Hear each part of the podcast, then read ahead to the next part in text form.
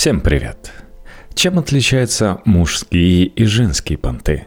Почему зеленая молодежь любит замороченные книжки с надрывом и как маркетологи оседлали эволюцию, чтобы на ней нажиться?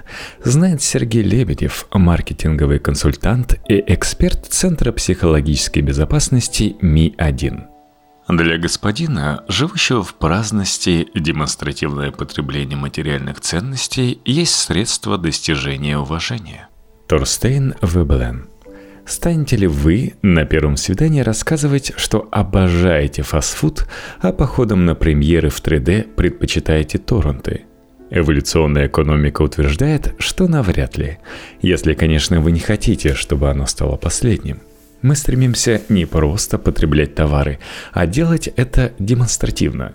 Слышали наверняка выражение «демонстративное потребление», то есть на широкую ногу, и так, чтобы это видели все вокруг.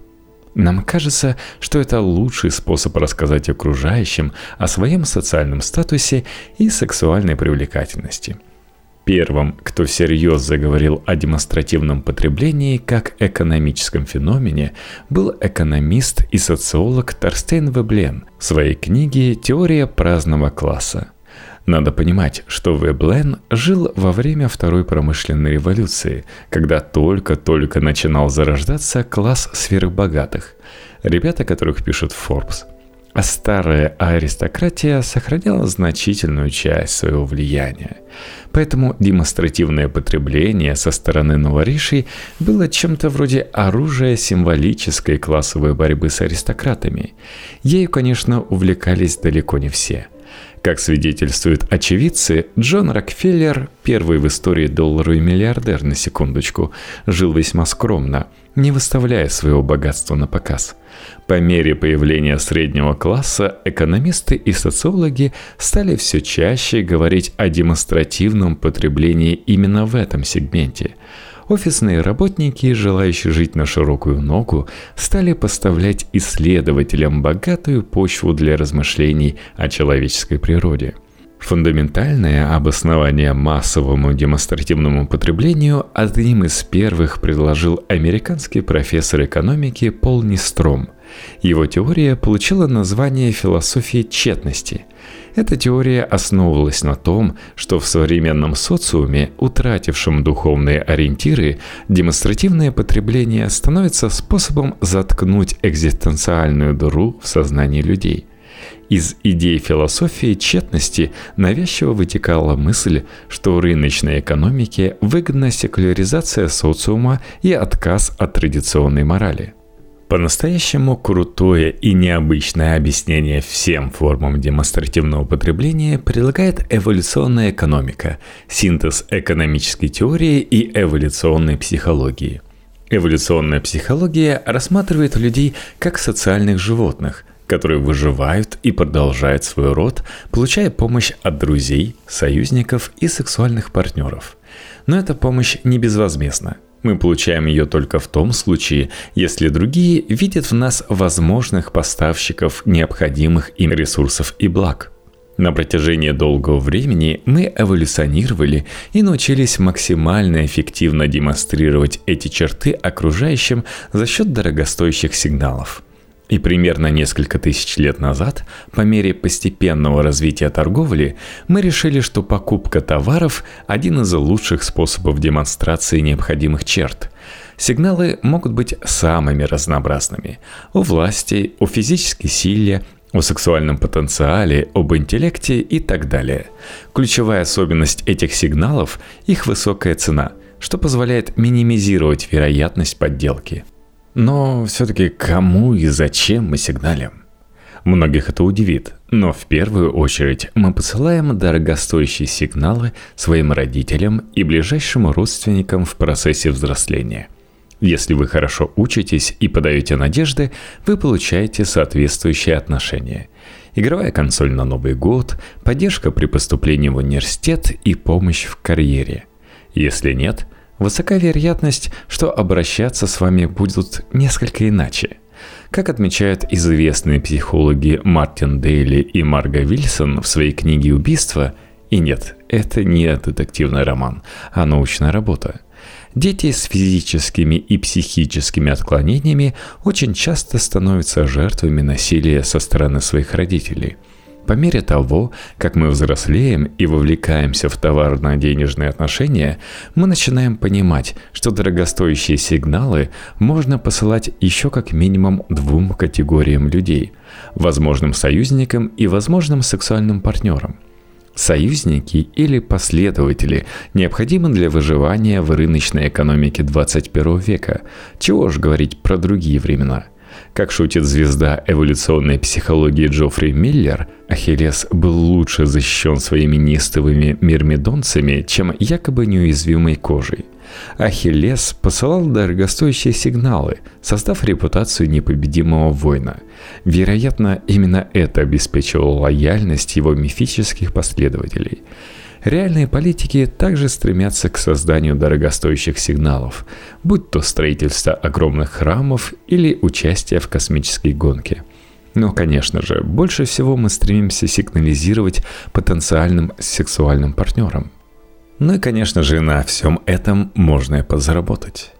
Рынок на бессознательном уровне очень хорошо ухватывает принципы эволюционной психологии и делает на этом неплохие деньги – в рамках этого подхода стратегической задачей любого бизнеса становится выстраивание ассоциативной связи между какой-то личностной чертой и своим брендом. Приобретая товар, покупатель заявляет о наличии у себя этой черты.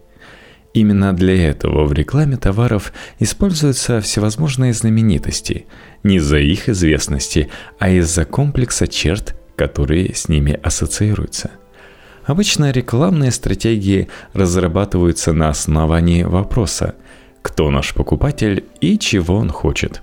Эволюционная экономика рекомендует ставить вопрос в ином ключе. Кто наш покупатель и кого он хочет впечатлить с помощью дорогостоящего сигнала?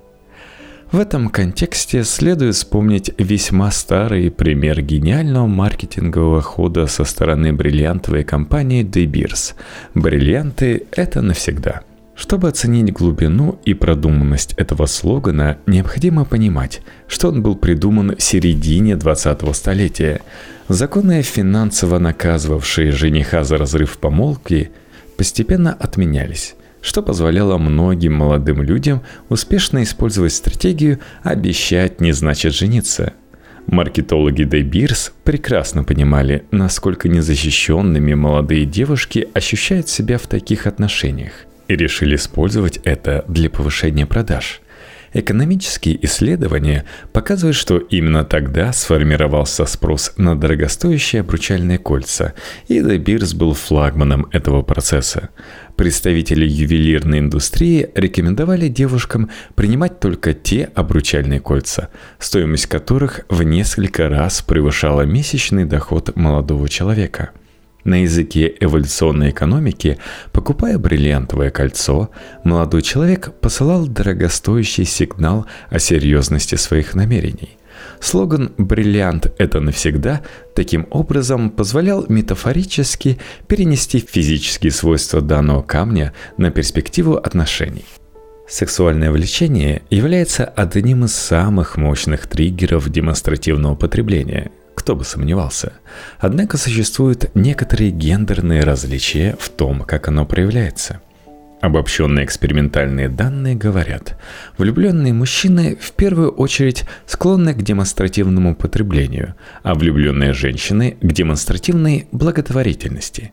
Чтобы впечатлить потенциальную партнершу, парни будут покупать дорогие авто и одеваться в дизайнерские костюмы.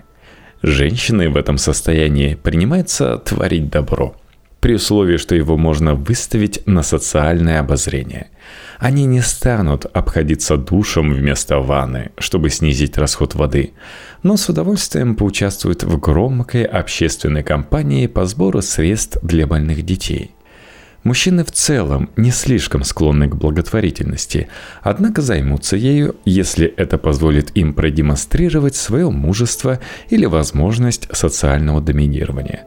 Скажем, чтобы произвести впечатление, парень с большей вероятностью кинется спасать ребенка из горящего дома или выйдет успокаивать агрессивно настроенную толпу. При этом, чем больше мужчина ориентирован на максимизацию количества своих партнерш, тем больше он будет склонен к демонстративному потреблению и демонстративному героизму. Как мужчины, так и женщины с удовольствием примут участие в начинаниях, связанных с высоким социальным престижем. Думаю, что никто никогда не сомневался, что дорогие машины и яхты – это элемент мужской сексуальной стратегии.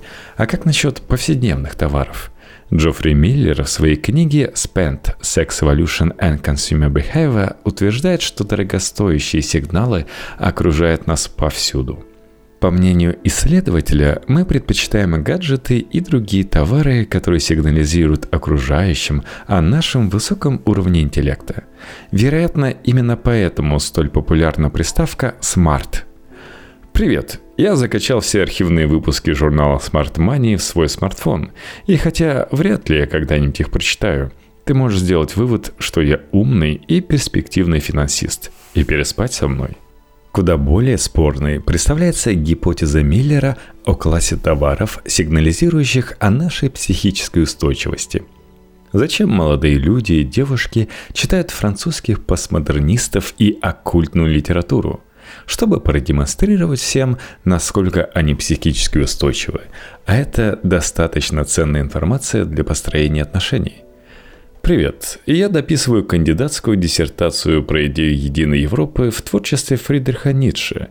При этом, представь себе, я совершенно адекватна, только соскучилась по сексу и хочу замуж – может быть, ты женишься на мне? Я рожу тебе психически здоровых детей. Буду пилить не чаще, чем раз в полгода. И у меня никогда не будет болеть голова. Многие товары могут свидетельствовать о нашей доброте, заботливости и трудолюбии. К примеру, мужчина, который ежедневно расчесывает своего персидского кота, скорее всего, будет заботливым отцом и трудолюбивым карьеристом, который сможет обеспечить семью – Именно поэтому, вопреки экономическим выкладкам, устойчивым спросом пользуются товары, которые требуют от владельцев определенных и регулярных усилий. Мебель, которую необходимо самостоятельно собирать, пылесосы, которые необходимо самостоятельно таскать по комнатам, и животные, которые требуют серьезной и постоянной заботы – при первом приближении может показаться, что эволюционная психология и эволюционная экономика дают ответы на все вопросы. Однако это не так. Исследователи, работающие в этом русле, регулярно игнорируют социальные и культурные факторы, также влияющие на наше поведение. Снова рассмотрим эпизод из истории The Beers, маркетинговую кампанию, направленную на успешных и независимых женщин, Компания призывала покупать бриллиантовые кольца на правую руку, в пику свадебным кольцам на левой руке. Маркетологи, познакомившиеся с эволюционной психологией, утверждали, что Beers ждет провал. Мол, ни одна женщина не захочет выставлять на показ тот факт, что она никому особо не нужна – ведь подобное кольцо, по логике эволюционной психологии, дорогостоящий сигнал, свидетельствующий о финансовой успешности и сексуальной невостребованности. В реальности маркетинговая кампания оказалась более чем успешной. Продажи Beers выросли на 15%. Критики не учли тот факт, что многие женщины действительно не против рассказать миру о своей успешности и финансовой независимости – к тому же, нередко искаженная или неверная трактовка принципов эволюционной психологии становится фундаментом для идеологии, оправдывающих ксенофобию всех видов, не исключая женоненавистничества.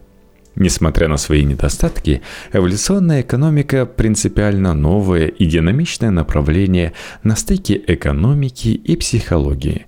Помимо вопросов потребления и сексуальности, в сфере ее интересов вопросы лидерства, проблемы ксенофобии и агрессии, а также религия в целом, политика и культура – Эволюционных психологов и экономистов интересуют даже «Звездные войны».